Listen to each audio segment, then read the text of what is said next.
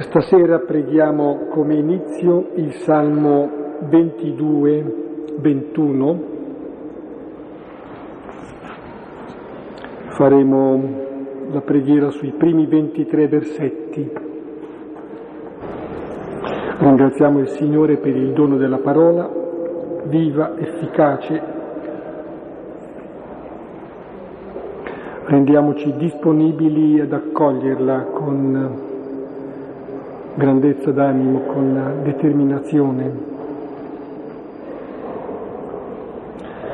perché produca frutti di pace. Ecco, questo salmo è posto almeno nella, nel suo inizio, nel suo attacco, è posto sulla bocca di Gesù, sulla croce, e che vive l'angoscia quasi la disperazione per la distanza che sente gravata su di sé nei confronti di Dio. E la tradizione cristiana l'ha sentito come l'espressione di ciò che Gesù ha vissuto sulla croce. Ecco, mi pare possa inserirsi bene anche qui un avviso circa un'iniziativa di preghiera per la pace. La preghiera è il gesto concreto di coloro che credono nella missione di ricordare al mondo che per la pace non è mai troppo tardi. Allora, stante gli appelli del Papa e dell'Arcivescovo nostro, Pax Christi di Milano ha lanciato l'iniziativa di tenere aperto durante tutto il periodo della guerra in Iraq, uno spazio cittadino dedicato a una preghiera incessante, accompagnata dal gesto del digiuno. La chiesa di San Vito al Pasquirolo, in largo Corsia dei Servi, ha accolto questa richiesta come luogo di silenzio e di preghiera nel cuore della città e dei rumori della città. Ecco, la Chiesa è aperta tutti i giorni, dalle 11 mattino alle 23. È cominciato questo servizio dal giorno 20, dalla domenica 23, proprio per offrire un luogo di raccoglimento e di riflessione per tutti i cittadini che desiderino invocare il dono della pace. Si può aggiungere l'invito a che dei gruppi, delle persone singole aderiscano all'iniziativa, magari anche svolgendo un servizio di animazione per la presenza ai gruppi di preghiera. Chiesa di San Vito al Pasquirolo, largo Corsia dei Servi. Abbiamo concluso la volta scorsa il processo di Pilato e dove Gesù si è manifestato re, dove giudicato, in realtà è, che lui, è lui che giudica il nostro modo di concepire il re, presentato al popolo, ecco il vostro re, e dopo la proclamazione regale assistiamo oggi al corteo, sarà la via Crucis. E dopo il corteo ci sarà l'intronizzazione, il suo trono è la croce. E dopo l'intronizzazione eh, c'è la sua corte, ci sono i suoi compagni, quelli come lui, e sulla croce c'è una scritta.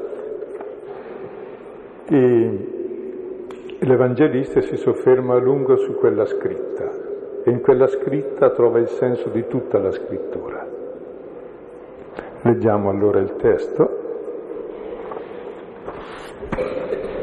Leggiamo a partire dalla seconda parte del versetto sedicesimo, capitolo 19.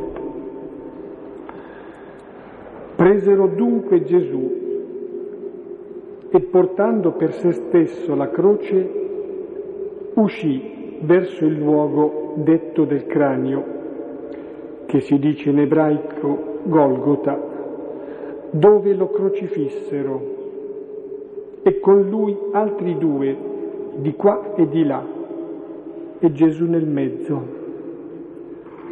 Ora scrisse anche il titolo Pilato e pose sulla croce. Era scritto Gesù il Nazoreo, il re dei giudei. Questo titolo dunque lessero molti dei giudei, poiché era vicino alla città, il luogo dove fu crocifisso Gesù. Ed era scritto in ebraico, latino e greco. Dicevano allora Pilato, i capi sacerdoti dei giudei, non scrivere il re dei giudei, ma che quegli disse re sono dei giudei. Rispose Pilato, ciò che ho scritto, ho scritto.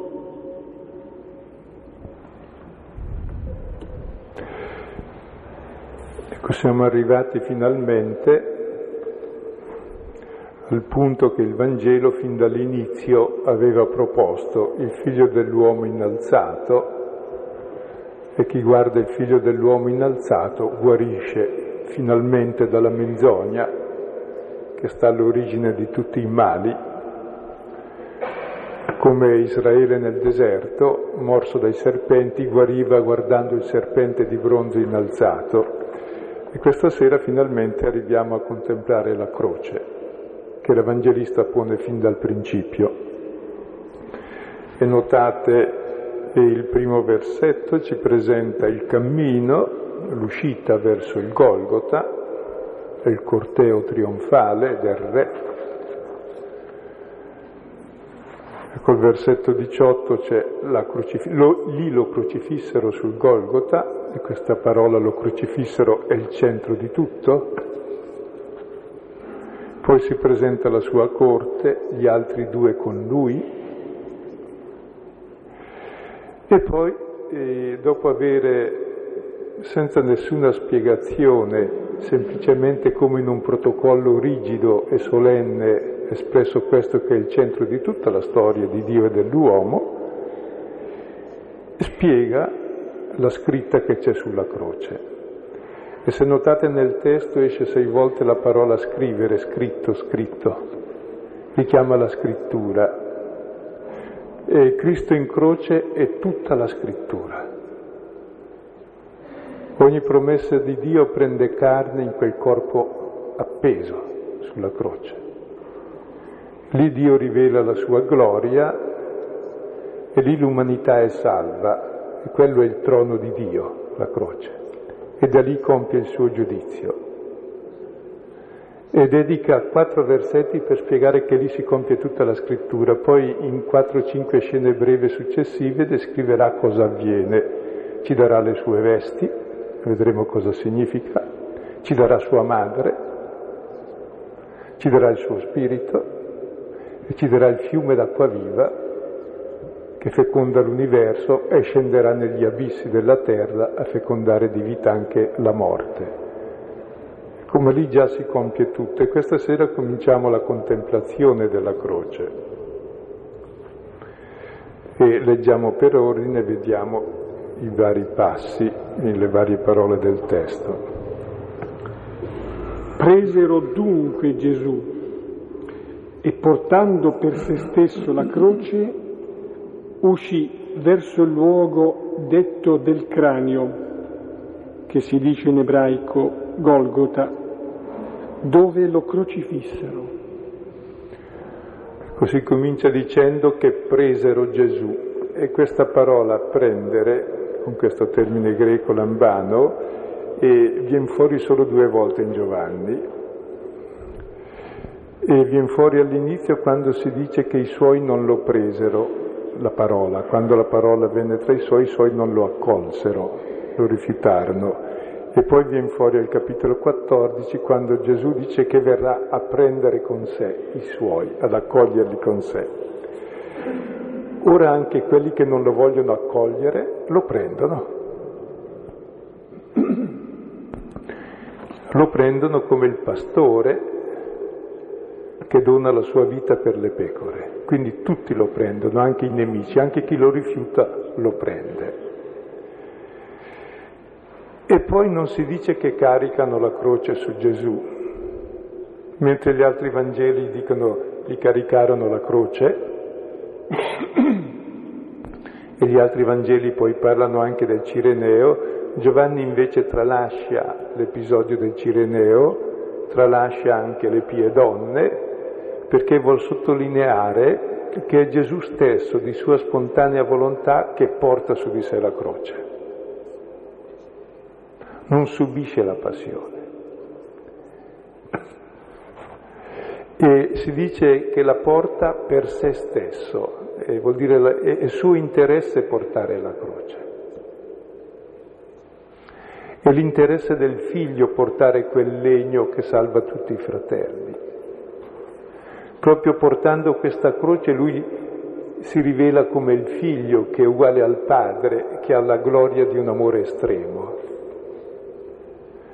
E quindi si tralascia l'episodio del Cireneo e anche altri dettagli per sottolineare la sua libera, spontanea volontà di uno che prende e porta su di sé la croce, assume su di sé il peso del male del mondo. E poi uscì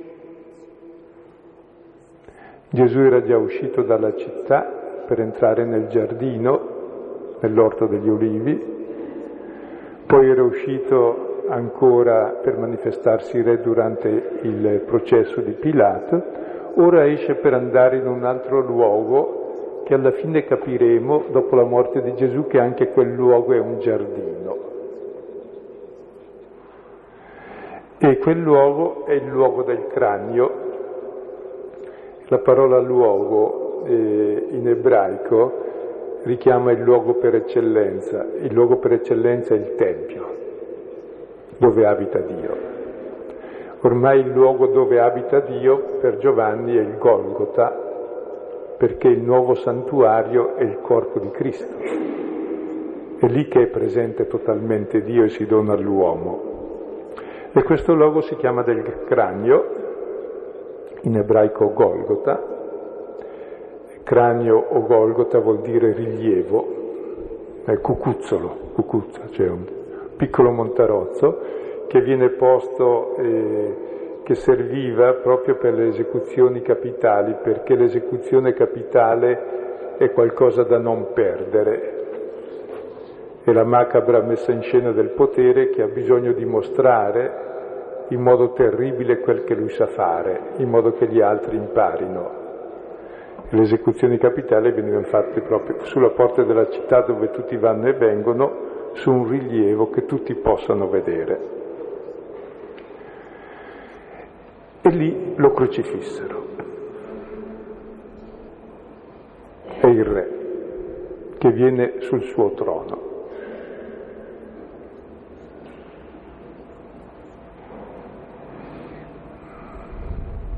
Ecco la parola croce per noi è usuale, è usuale dire che Cristo è stato crocifisso, è usuale dire che lì si rivela Dio, ora per sé la croce è il patibolo dello schiavo ribelle e della morte più infamante che esista.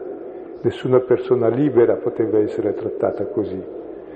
E poi è un supplizio tremendo perché mentre nelle altre esecuzioni capitali, se ti tagliano la testa prima stavi bene, poi subito dopo stai meglio, in un istante, la crocifissione invece eh, tu soffri secondo la capacità che hai e la forza che hai e la voglia che hai di vivere, perché sei appeso sulla croce e se ti abbandoni soffochi. Quando stai per soffocare tiri fuori le forze per rialzarti e respirare e puoi andare avanti anche giorni interi così. Quindi è un supplizio proporzionato alla forza di vita che hai, quindi crudelissimo. Più sei vitale, più soffri. Ed è un po' la cifra della vita anche questa, dell'uomo, che è sempre insufficienza di respiro, di vita, fino alla fine poi ci si accorge che manca. Ecco, questa è la morte di croce, però il simbolo della croce è qualcosa di sublime perché il palo, che è già infisso lì, è come il palo sacro, congiunge il cielo e la terra.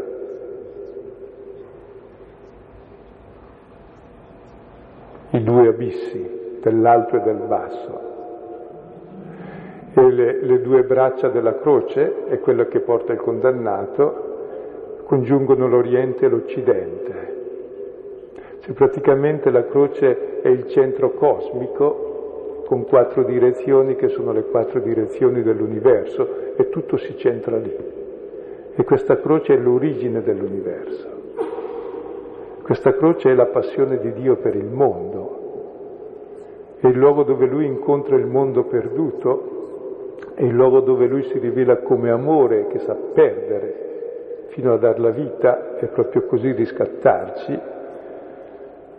Ecco, questa croce è tutto.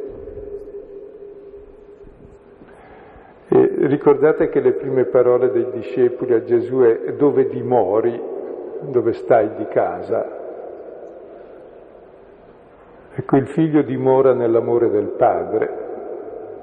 E dove sta l'amore del padre e della madre? Sta verso tutti i suoi figli. E dove stanno alla fine i figli, presto o tardi?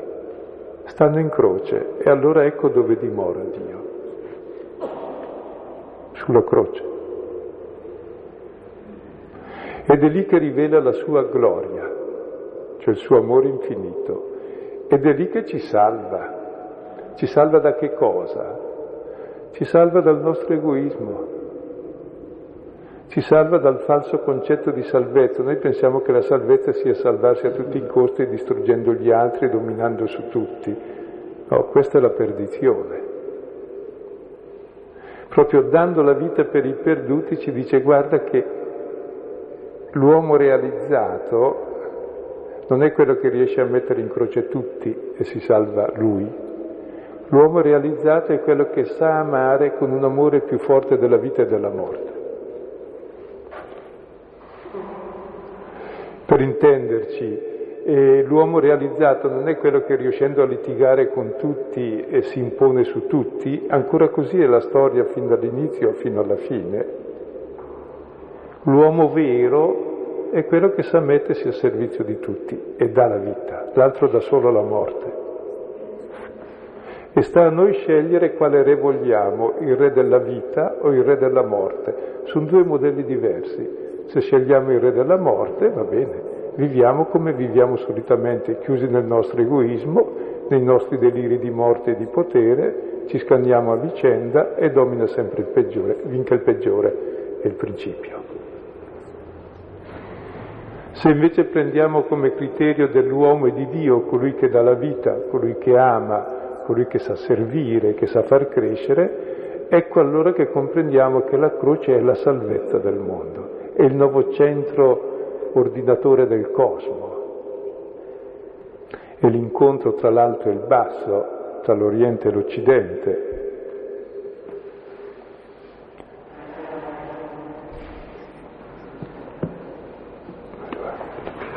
e con lui altri due di qua e di là. E Gesù nel mezzo. Gesù sulla croce non è solo, è in compagnia, sono con lui. Compagnia di Gesù ce n'è due e non sono, briganti, non sono malfattori o briganti come dicono gli altri Vangeli, sono con lui per Giovanni, sono la sua corte, sono con lui come lui. Perché? Perché briganti e malfattori lo siamo tutti finché viviamo. In punto di morte siamo tutti con lui, siamo crocifissi, non, siamo tutti innocenti in punto di morte, non nuociamo più a nessuno. Anche Giulio Cesare, anche il Tiberio Cesare, anche Pilato, anche Anna, anche Caifa, anche tutti i soldati, quando uno sta morendo è innocente. Tutti diventiamo innocenti. E siamo con lui e lui è con noi. E questi con lui sono altri due, e due è il principio di molti, rappresentano tutta l'umanità che presto o tardi finisce lì. E questi altri due rappresentano innanzitutto eh, tutti i crocifissi della storia che conosciamo, sono la corte del Signore, sono i poveri, gli affamati, i nudi, i forestieri, i carcerati, tutti quelli che noi consideriamo non fratelli sono i figli del Padre e quindi fratelli di Gesù sul suo stesso trono, il trono del Re che giudica e salva il mondo, sono quelli che ci giudicano e ci salvano. E lui sta nel mezzo, ancora oggi è in mezzo a questi che noi vediamo il volto di Dio.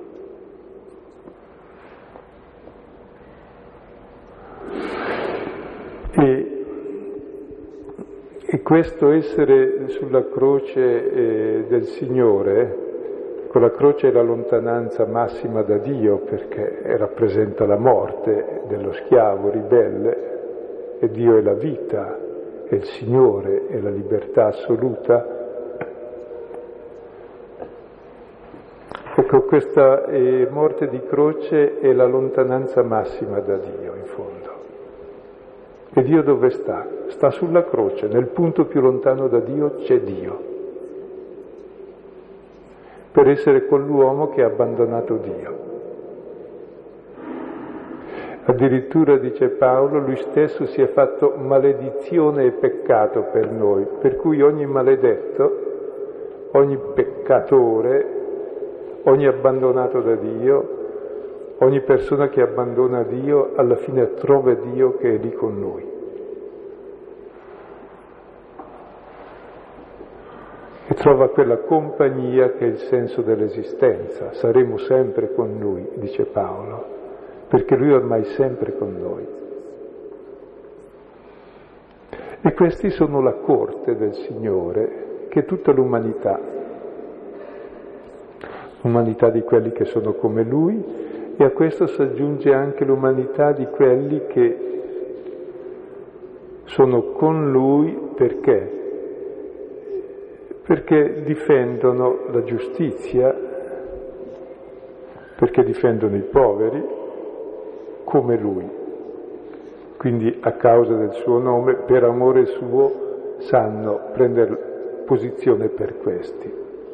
Quindi ci sono due categorie che sono con Gesù tutti quelli che noi consideriamo maledetti della terra sono come Cristo, sono Cristo. E poi ci sono quelli che prendono la difesa di questi, che si troveranno nella stessa situazione anche loro. E sono i cosiddetti martiri, cioè i testimoni della verità del mondo. questa è la scena, vedete, proprio come un protocollo molto semplice, molto solenne, non viene spiegato nulla per ora, se non Gesù che si porta la croce sul Golgota, lì lo crocifiggono e altri due con lui. E Gesù nel mezzo, al centro. E adesso si ferma per sei volte a, dire cosa è scritto. Ora scrisse anche il titolo Pilato e pose sulla croce. Era scritto Gesù in Nazoreo, il re dei giudei. Ecco, dicevo che nei versetti seguenti per sei volte esce la parola scrivere era scritto, e quando si dice era scritto, eh, Giovanni introduce sempre così le citazioni della scrittura. Cioè sulla croce per sei volte si dice che è scritto. Cosa è scritto? È scritto quel corpo lì che è la settima scrittura. È il libro dove si capisce tutto ciò che Dio ha detto Addirittura si capisce Dio perché lì si esprime e si dice totalmente e si dona totalmente. Quindi a questo punto l'Evangelista fa una lunga digressione su cosa è scritto sulla croce per dire che lì si compie tutta la scrittura. e da lì la capisci tutta e poi spiegherà il resto.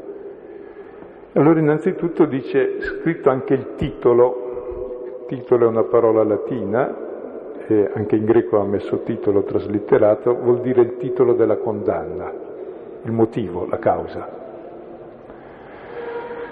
Ecco, questo motivo della condanna Pilato l'ha scritto chiaramente sulla croce per prendere in giro il Messia, guardate chi è il vostro Messia, il vostro Re, e per prendere in giro i capi dei giudei, alla cui volontà si era piegato, anche se non voleva. E allora è come una vendetta per lui questo cartello, dico, guardate il vostro Re, e voi siete uguali a lui. E come eh, Caifa aveva profetato, essendo sommo sacerdote, il significato della morte di Gesù come unione di tutti i popoli, così eh, Pilato, pagano, ecco, con questo cartello pone la didascalia sulla croce, c'è scritto anche lì Inri Jesus Nazarenus Rex Judeorum, era scritto in latino che è la seconda, Prima c'è in ebraico, poi in latino e poi in greco e vedremo perché. È la didascalia che fa capire cosa c'è lì. C'è il Messia, colui che salva il popolo, colui che rivela Dio ed è sul suo trono lì che giudica e salva il mondo. È il trono di colui che è venuto sull'asinello, che è venuto per servire e dar la vita. Sull'asinello che porta i pesi degli altri e li porta il peso del male del mondo e lo vince col suo amore. E sulla croce è scritto Gesù. Gesù vuol dire Dio il Signore salva. Ecco, sulla croce si realizza questo nome, è il Signore che salva.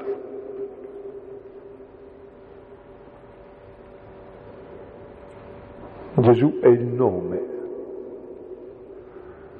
che sta sopra ogni nome, è il Signore stesso, che rivelandosi all'uomo nel suo amore salva ogni uomo.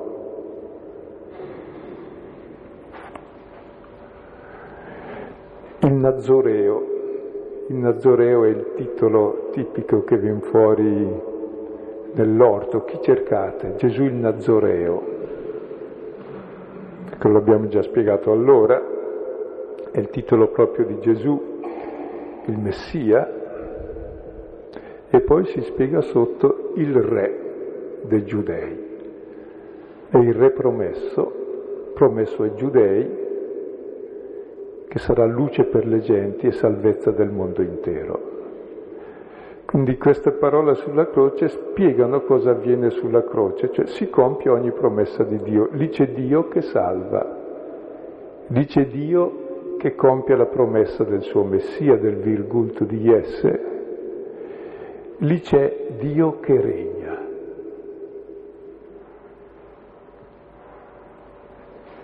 Ed è Re universale, perché ormai ha vinto l'egoismo, ha vinto ogni divisione, ha vinto ogni potere e vince anche la morte.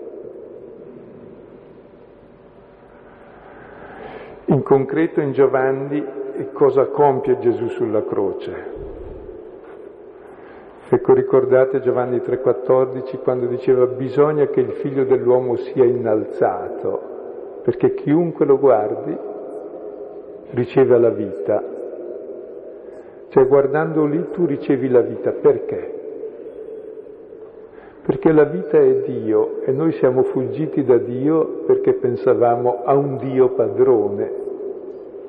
Vedendolo lì che dà la vita per te, finalmente dici no, Dio è uno che mi dà la vita, lo accolgo, non fuggo da Lui. Ancora Giovanni 8:28 dice, quando avrete innalzato il figlio dell'uomo conoscerete io sono, io sono vuol dire Yahweh, il Signore. Proprio lì conosciamo io sono, conosciamo Dio. Non c'è altra conoscenza di Dio che quella lì, tutte le altre sono invenzioni nostre. La croce è la distanza che Dio ha posto tra sé e l'idolo. Un Dio così nessuno l'ha mai pensato siamo sempre il contrario, e Dio invece è lì. Quello che noi consideriamo tutto non umano, tutto il più lontano da Dio, Dio che è infinito nell'amore è proprio lì. E Dio che è amore che è stato abbandonato da noi è lì nel nostro abbandono. Perché? Perché amore infinito e per questo è Dio. E quindi sulla croce comprendiamo chi è Dio e che Gesù è Dio. E poi ancora Giovanni 12, 32, quando il figlio dell'uomo sarà innalzato sarà espulso il capo di questo mondo.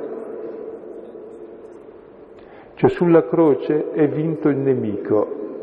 Il nemico è la menzogna che tutti abbiamo che ha messo dentro di noi il capo di questo mondo e che si è messo così con la menzogna a capo del mondo, quella menzogna su Dio e sull'uomo, che Dio è il potente che tiene in mano tutti e l'uomo rispettabile è quello che è come questo Dio. No, invece Dio si rivela come uno che si mette nelle mani di tutti.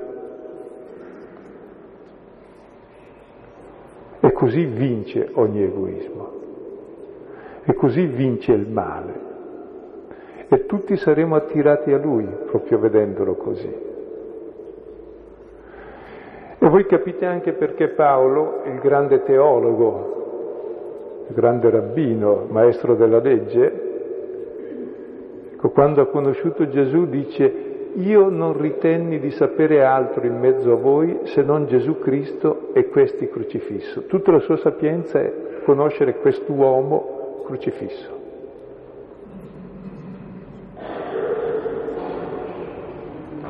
Lì ogni parola diventa realtà, diventa spirito e vita. Lì abita corporalmente la pienezza della divinità, dice ancora Paolo, lettera ai Colossesi. E ancora dice, ci sono tutti i tesori della sapienza e della scienza in questo corpo, della scienza e della sapienza di Dio. E quella debolezza che vediamo nella croce è in realtà la potenza estrema di Dio che è amore senza limiti. E nella stoltezza della croce di uno che non cerca il proprio interesse si vede tutta la sapienza dell'amore, che sa vincere ogni potere e ogni egoismo, è la sapienza e la potenza di Dio.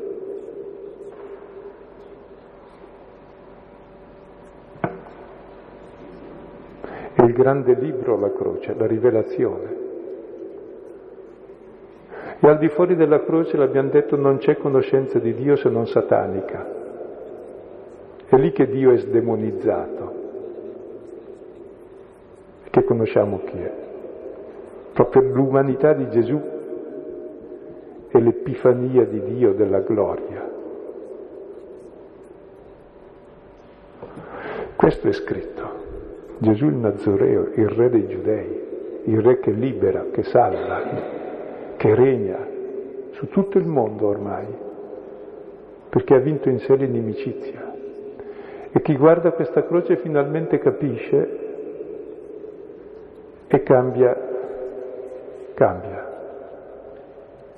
Cambia modello di Dio, cambia modello di uomo e c'è pace sulla terra e c'è giustizia sulla terra e non c'è più stupidità sulla terra e non c'è più violenza e non c'è più sopruso e non c'è più morte e non c'è più devastazione. Se proprio guariamo da quella stupidità colossale eh, che ci acceca e ci indurisce il cuore e ci chiude davanti alla realtà. Proprio la grande rivelazione toglie il velo questa contemplazione. Proviamo a guardare quest'uomo e dire questo è il mio Dio, il mio Signore, il mio Re, il mio modello d'uomo, e proviamo a tirarne le conseguenze, che giudizio diamo sulla realtà e sul mondo? E che comportamento ne consegue. Noi dovremmo o far scomparire tutti i crocifissi, non portarne più nessuno, o capire cosa significa. perché qualche volta l'impressione che li portiamo proprio per, ehm, per vaccinarci un po', che abituandoci a vederlo così eh, perde il suo mordente. Tant'è vero che di Quaresima si velano i crocifissi, era saggia la, l'operazione, e si svelavano il venerdì santo proprio perché non è ovvio il mistero della croce, è il grande velo che rivela Dio. E il velo però l'abbiamo su noi, nella nostra immagine di Dio, e invece è svelato. Quello è il Re.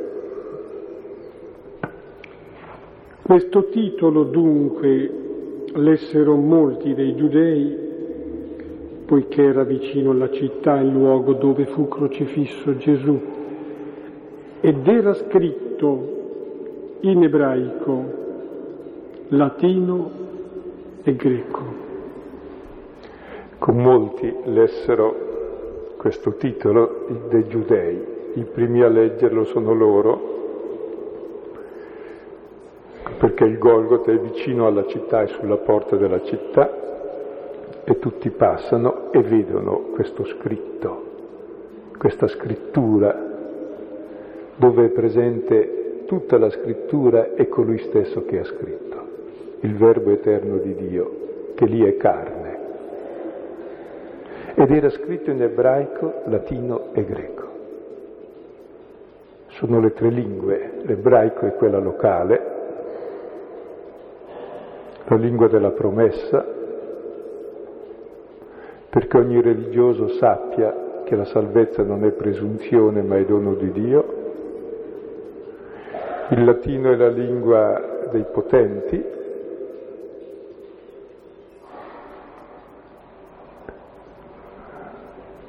perché siano convinti di impotenza, hanno solo potere di morte e non di vita.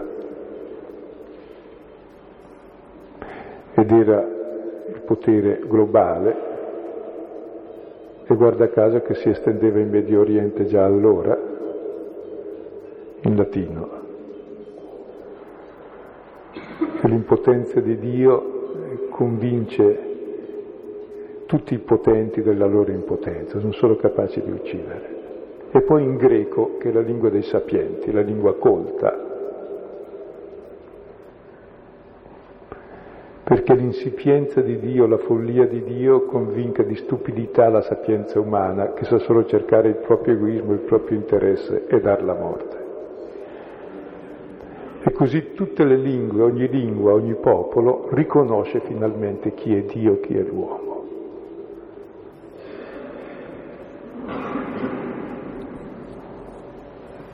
Ed è una scrittura leggibile da tutti questa,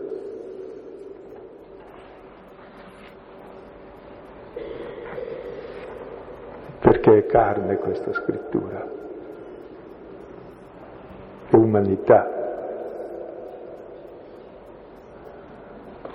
è carne piagata, percossa, è l'umanità col suo limite che ognuno ha alla fine.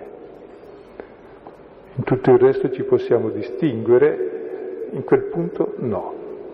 Ed è lì la grande distinzione di capire cosa significa.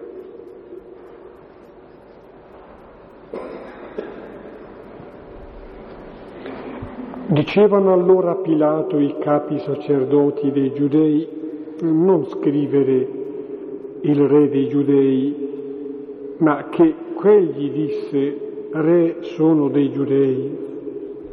Rispose Pilato, ciò che ho scritto, ho scritto. I capi dei sacerdoti rifiutano il loro Messia, rifiutano il Messia crocifisso, rifiutano Dio nella sua gloria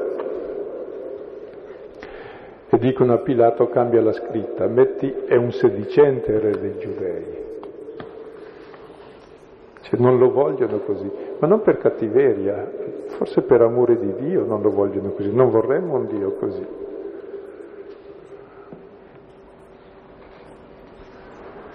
E Pilato rispose, ciò che ho scritto, ho scritto.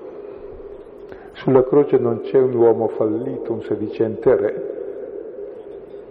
c'è veramente il re e c'è la scrittura eterna, la rivelazione piena di Dio. Lì tutto è scritto e rimane scritto così e non si potrà più cancellare. È la grande rivelazione dove tutto ormai è diventato realtà e tutto diventa leggibile e comprensibile a tutti in modo universale in ogni lingua. Ed è immutabile questo. Ed è il segno col quale Dio appare nel mondo, segno della croce. È lì che si rivela il Padre nel Figlio e l'amore del Padre e del Figlio riversato sul mondo.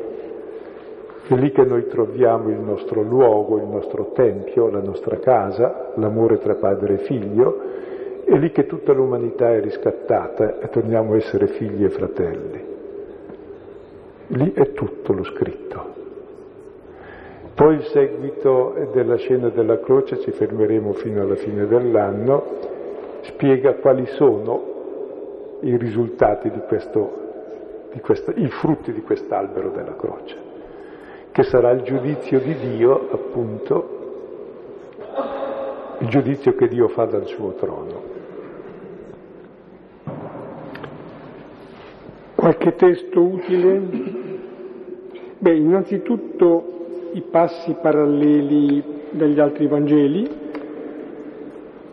Matteo, Marco e Luca, e poi il Salmo di questa sera, Salmo 22 21, il rimando anche che si può fare al libro di Isaia 52 53 e il canto del servo, poi prevalentemente da Paolo, da San Paolo, qualche testo. Prima lettera ai Corinti, capitolo secondo, dal primo versetto innanzi.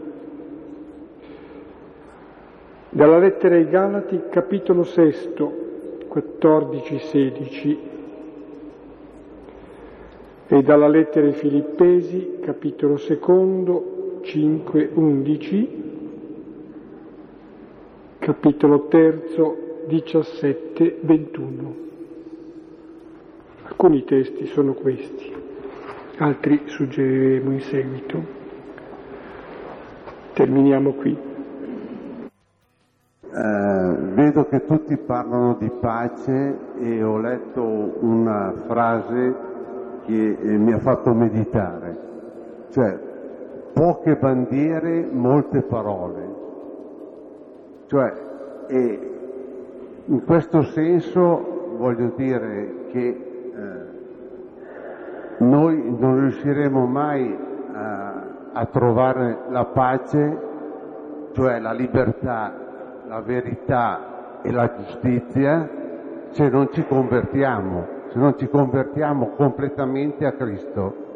Quindi tutte le parole che si sentono e tutte le varie speculazioni che, di ogni genere che sono magari eh, messe in un modo più o meno visibile, più o meno intuibile, non fanno altro che confusione e non si capisce bene le cose.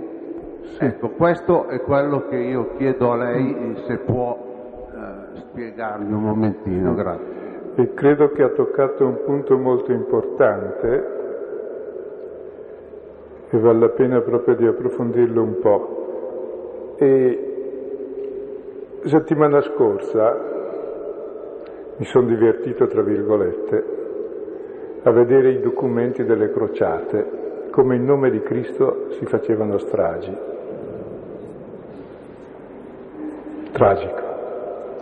Quindi non mi interessa il nome di Cristo, il nome dei poveri Cristi, cioè delle vittime. Allora lui, lì in mezzo a quelli è Cristo. Io Cristo non lo vedo, vedo quelli con lui. Quindi non sono sprecate se sono le parole per le vittime. Perché in nome di Cristo stiamo facendo la guerra. È quel che non vuole il Papa. Lasciate stare Cristo almeno, è contro Cristo, una bestemmia. Non so se mi spiego. Quindi il cristiano, se è cristiano, vede Cristo dove? Lì in mezzo vede gli altri che ci sono ancora, sono la sua presenza costante e allora decide in base a tutti i poveri Cristo del mondo cosa c'è da fare. C'è da sterminarli tutti? in nome di Cristo magari, perché bisogna sempre uccidere in nome di Dio. Noi che siamo cristiani lo facciamo in nome di Cristo, perché uccidere non si può. E allora uno si giustifica con motivi sublimi. E quel Dio è Satana, quel Cristo è Satana, perché il nostro Cristo è quello lì. E credo che questo sia importante per noi. Allora lasciar perdere anche il nome e vedere la realtà.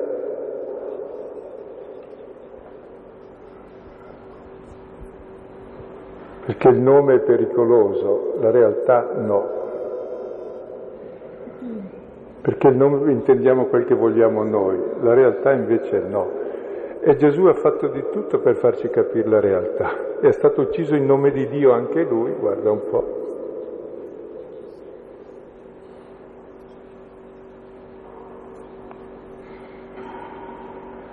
E tutti i cristiani sono sempre stati uccisi in nome di Dio, i martiri, eh? Del Dio impero ovviamente, ma del, del Dio che c'è, dell'immagine di Dio che tutti abbiamo e che c'è ancora. Quindi proprio dobbiamo demistificare, la croce è la grossa demistificazione della storia, dell'immagine di Dio e di uomo e non possiamo portarla per nessuna crociata la croce. Sì, è lui in croce, esattamente. Continuiamo lo sterminio di Dio, cioè dove Dio è l'oggetto. E questo dovrebbe aprirci gli occhi un po'. E anche quando si fanno discussioni teologiche su Dio, a me non mi interessa Dio, Dio nessuno l'ha mai visto. Voglio vedere come tratti l'uomo. Allora capisco chi è Dio, perché l'uomo è immagine di Dio, no? Da come tratti l'uomo capisco qual è Dio. Per cui anche le grosse discussioni religiose o meno, in fondo sono discussioni sull'uomo, quale uomo? L'uomo che è uno così, che deve produrre e consumare fino a consumare il mondo e la sua umanità e quella degli altri, è un modello d'uomo. Che c'era già fin dall'inizio e ci sarà anche alla fine, ma alla fine finirà. E sulla croce è già finito quest'uomo e c'è l'uomo nuovo, c'è il re dell'universo. E quello che per Pilato vuole essere un titolo ridicolo per prendere in giro e il Messia e, i giudei, in realtà è la grossa verità che è la presa in giro di tutti i potenti del mondo, perché il vero potente è quello lì, che vince il mondo, è il capo di questo mondo.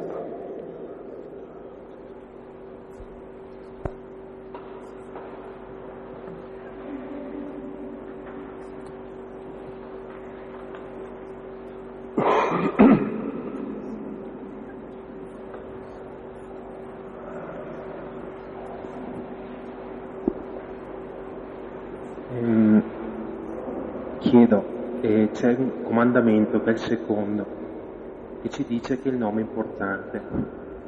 Questo ci dice che eh, non ti caricare del nome di Dio in vano, che va anche inteso, credo, nel senso non usare il nome di Dio per il tuo tornaconto personale, ma usalo, usa il nome di Dio quando vai veramente a fare la sua volontà. Quindi, eh, in un certo senso, l'importanza del nome della parola. tra l'altro quando si dice di non nominare il nome di Dio in vano c'è anche prima non farti nessuna immagine né di Dio né dell'uomo. Quindi non puoi neanche nominarlo. E lui ti ha rivelato il suo nome, il suo nome è Io sono, ed è proprio lì che rivela il suo nome. Chi è lui? È quello lì. E davvero bisogna stare attenti perché eh, c'è poco da dire di quello lì. C'è solo da guardare lasciare che entri, da contemplare, da assimilare. Sì. E a me fa paura quando si usa il nome di Dio, soprattutto quanto è stato usato, anche termini, ma perché non si chiamano le cose col loro nome? E d'altronde da che mondo è mondo è sempre sulle cose belle e buone, sui termini di giustizia, di libertà, e di fraternità che si bara. Si può adulterare solo le cose genuine. La Coca-Cola no, è già così. Però dobbiamo stare attenti a distinguere, ecco, ciò che è adulterato e ciò che è vero soprattutto direi il grande mistero della croce perché ci si accorge di non averla mai capita abbastanza, è la profondità stessa di Dio, ciò che occhio umano mai non vide, né mai entrò in cuore d'uomo ed è ciò che Dio ha preparato per coloro che Egli ama e ci ama tutti. E ci è preparato il mistero della sua divinità comunicata totalmente a noi nell'umanità sua.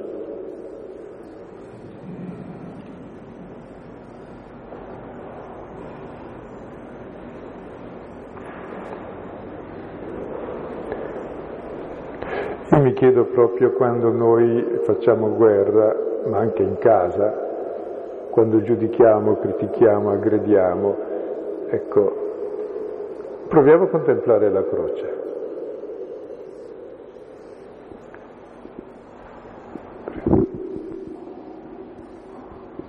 pensavo stasera che io mi sono trovato di fronte a questo che possiamo chiamare questo simbolo. Tieni più vicino che sì. non si sente.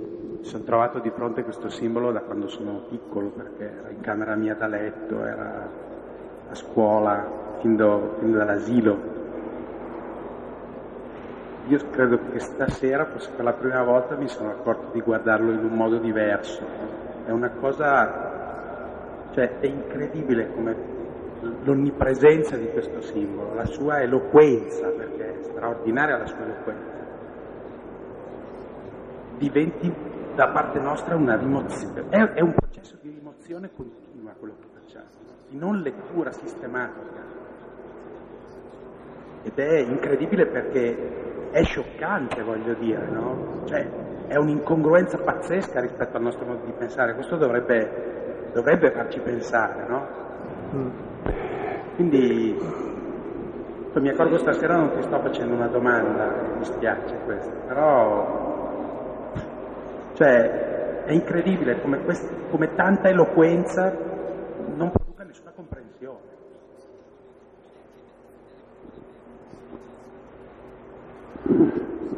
Ecco, e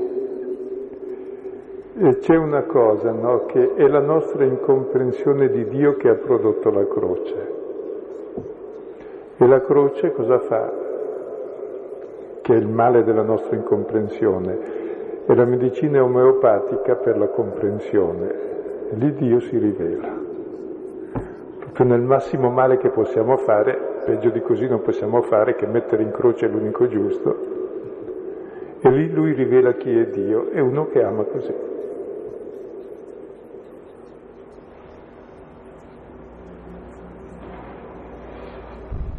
E poi eh, aggiungo la cosa che avevo detto prima, c'era una sapienza fino a qualche decennio fa, una delle poche cose che si possono dare del passato, che in Quaresima si velava la croce, in modo da avere la sorpresa dopo 40 giorni di rivederla davanti.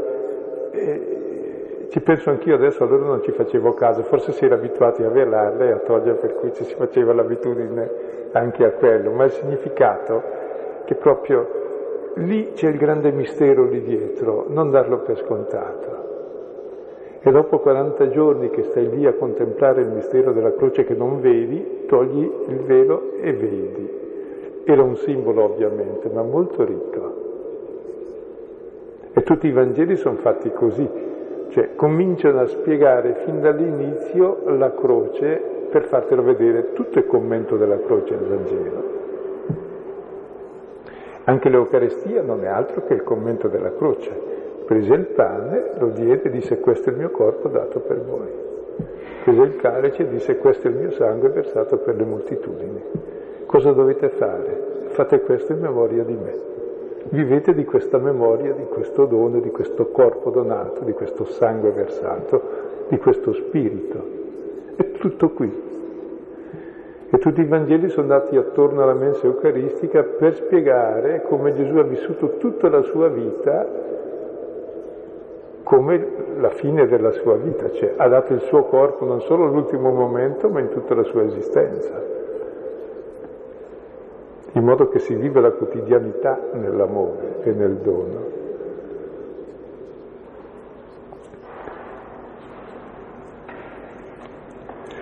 E la croce è il simbolo più bello in assoluto, che è l'unico simbolo di Dio.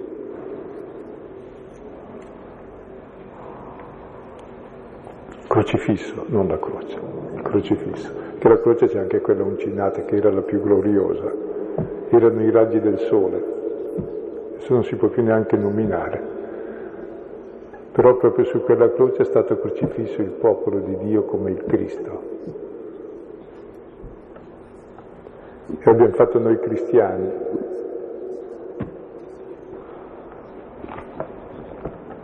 Io volevo sapere una cosa, siccome ho sentito molte interpretazioni riguardo il Vangelo, no? E, e si dice, ho sentito dire che Satana è stato sconfitto con la venuta di Cristo, no? con la sua risurrezione. Poi alcuni dicono che invece questa lotta la stiamo ancora vivendo, che Satana c'è ancora. Poi se leggiamo l'Apocalisse ci porta un po' verso il futuro, cioè questa lotta dovrà avvenire. Mi sta a cuore la sua interpretazione. Grazie. A me non sta a cuore la mia interpretazione perché sarebbe ridicolo che avesse un'interpretazione, e, mentre invece il problema è reale e bisogna vedere nella scrittura proprio e queste tre dimensioni che lei ha detto e sono importanti. Cioè c'è una dimensione passata che è ciò che è accaduto a Gesù. Gesù ha già vinto in sé il male, ha vinto Satana e questo è un dato di fatto. Questo Satana però è ancora all'opera adesso come prima. E noi cosa siamo chiamati? A vivere oggi come Gesù la vittoria su Satana. E il futuro del mondo cosa sarà? Come il presente del mondo e ciò che è capitato a Gesù capita ancora adesso, il futuro sarà ciò che è capitato a Gesù, la vittoria definitiva della croce sul male e la risurrezione. Quindi la croce è la lettura della storia a tre livelli, come dice l'Apocalisse, che l'agnello immolato è quello che apre il libro, chiuso coi sette sigilli, cioè il Cristo crocifisso ti fa capire il senso della vita di Gesù, figlio dell'uomo, che è il senso della vita di ogni uomo e che è il senso di tutta la storia futura che sarà la rivelazione dell'uomo nuovo. Quindi non so se ho soddisfatto la domanda. Bene, grazie della domanda.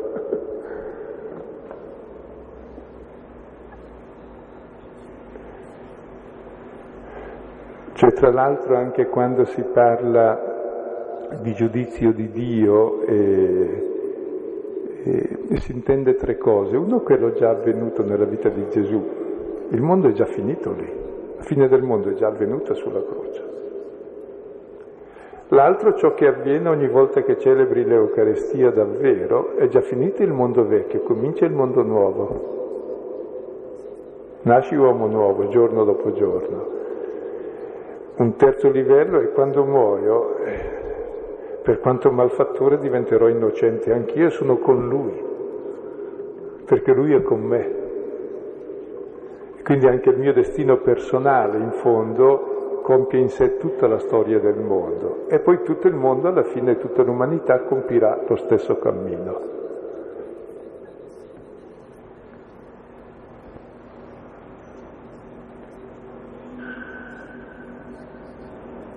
Ed è, ed è, bello vedere che questo cammino è lasciato alla libertà dell'individuo, alla sua responsabilità, cioè non è qualcosa di, di fatale, ma è qualcosa di irreversibile perché? Perché è un cammino di verità e l'uomo è fatto per la verità e presto o tardi la capisce e quando la capisce è contento che ci sia.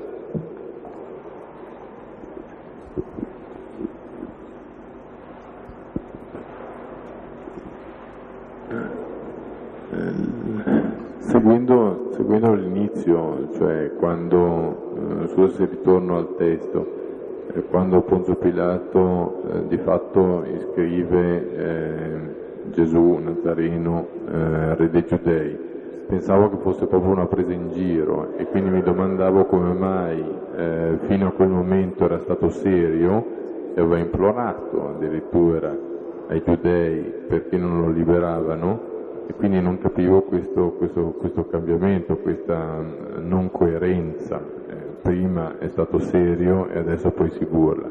E devo confessarti, anzi ti ringrazio nuovamente perché da solo non l'avrei capito. Eh, è effettivamente un po' come quando tutti noi vogliamo metterci in pace la coscienza, cioè eh, lui ha cercato di liberarlo, fino a quel momento non gliel'hanno fatto fare, pur sentendosi forse colpevole, ha detto no, no, la scritta rimane questa, per cui io ho fatto quello che dovevo fare. Poi sono cavoli vostri, la colpa è vostra, alla storia. E l'ultimo tentativo di scaricabarili di Pilato. Esattamente. Sì. Per quanto concerne poi la pace, credo che ognuno dà la propria lettura, fino a quando eh, non si compie un atto non siamo colpevoli, per cui questa pulizia preventiva può anche essere vista, eh, però insomma, adesso non voglio, sarebbe un discorso politico, qui siamo in, una, in un terreno neutrale. Non esiste nulla di preventivo, la violenza preventiva è crimine non c'è il minimo, di... ma questo secondo la legge. È il criminale che fa la violenza preventiva e il giusto che si difende dalla violenza preventiva. Se la violenza preventiva si chiama aggressione, c'è criminalità, che c'è. Cioè, l'avrebbero dovuto fare magari quando buttava i gas, ma adesso forse esatto, è fuori, fuori tempo sì. massimo. Esatto, sì.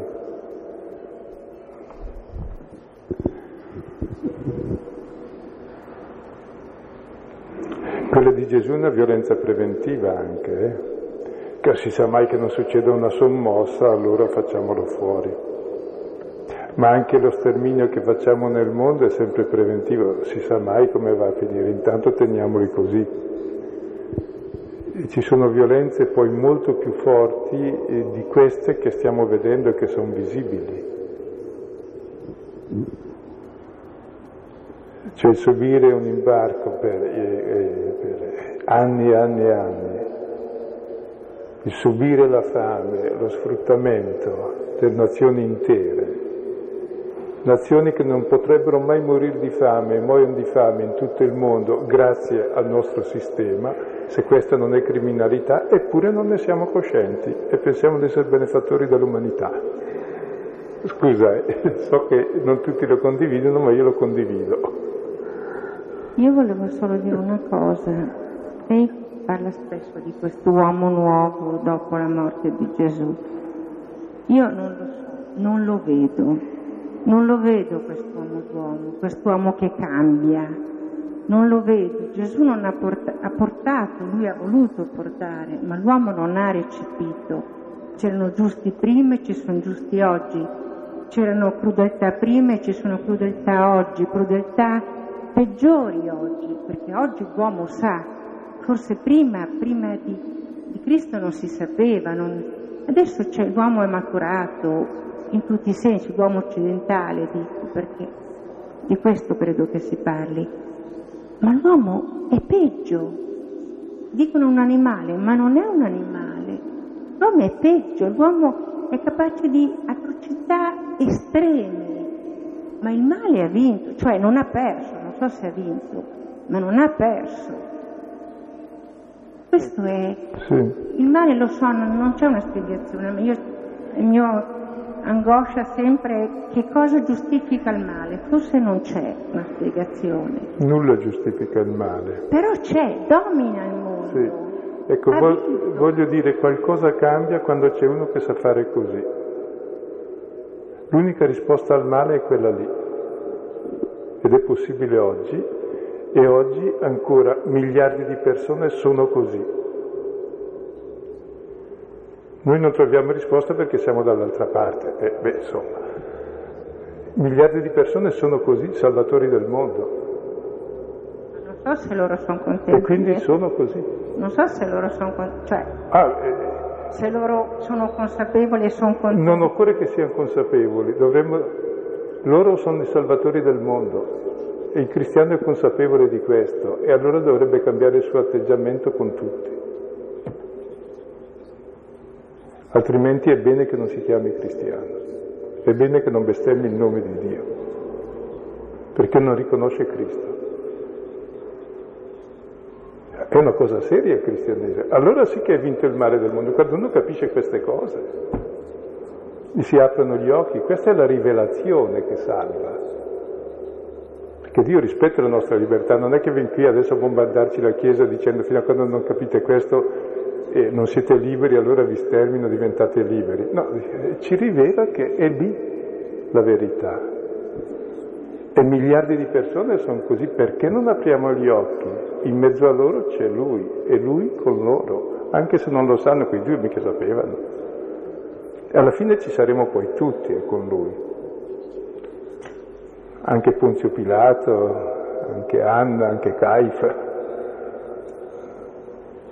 C'è un discorso proprio umano che ti rivela com'è l'uomo e allora cerca di capire cos'è l'uomo, allora capirai anche te e cambierà il tuo modo di vivere. E io credo che qualcosa cambia. E anche quando ho letto, per esempio, ogni tanto appare sui giornali che il Papa è preoccupato di questo scontro di religioni, è preoccupato poi perché bisogna difendere i cattolici là in minoranza, no, non è questa la preoccupazione, è molto più seria. Se uno è cattolico è disposto a essere perseguitato per la giustizia, se uno conosce Cristo. Il motivo è molto più serio, che finalmente si capisce che Cristo sono quei poveri cristi lì, e li adori come il Signore. Quindi è la difesa del Cristo, del Cristo, povero Cristo, dell'uomo che fa parlare così non una difesa di interessi ancora, che uno ragiona, beh sai, c'è chi ha interessi in armi, chi in petrolio, chi in dollari, chi in euro, e noi ce l'abbiamo in anime e quindi eh, no. Salviamo il nostro prestigio religioso, difendendo... no, è molto più profondo proprio. È la salvezza dell'umanità dell'uomo questo atteggiamento del Papa. E i giornali non lo capiscono mediamente, soprattutto i più intelligenti cattolici.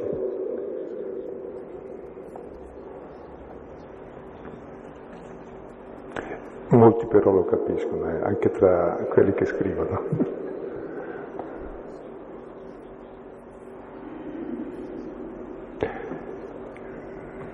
Sì, chiudiamo qui e chiediamo al Signore, ecco, di contemplare con occhio nuovo la croce e di vedere con occhio nuovo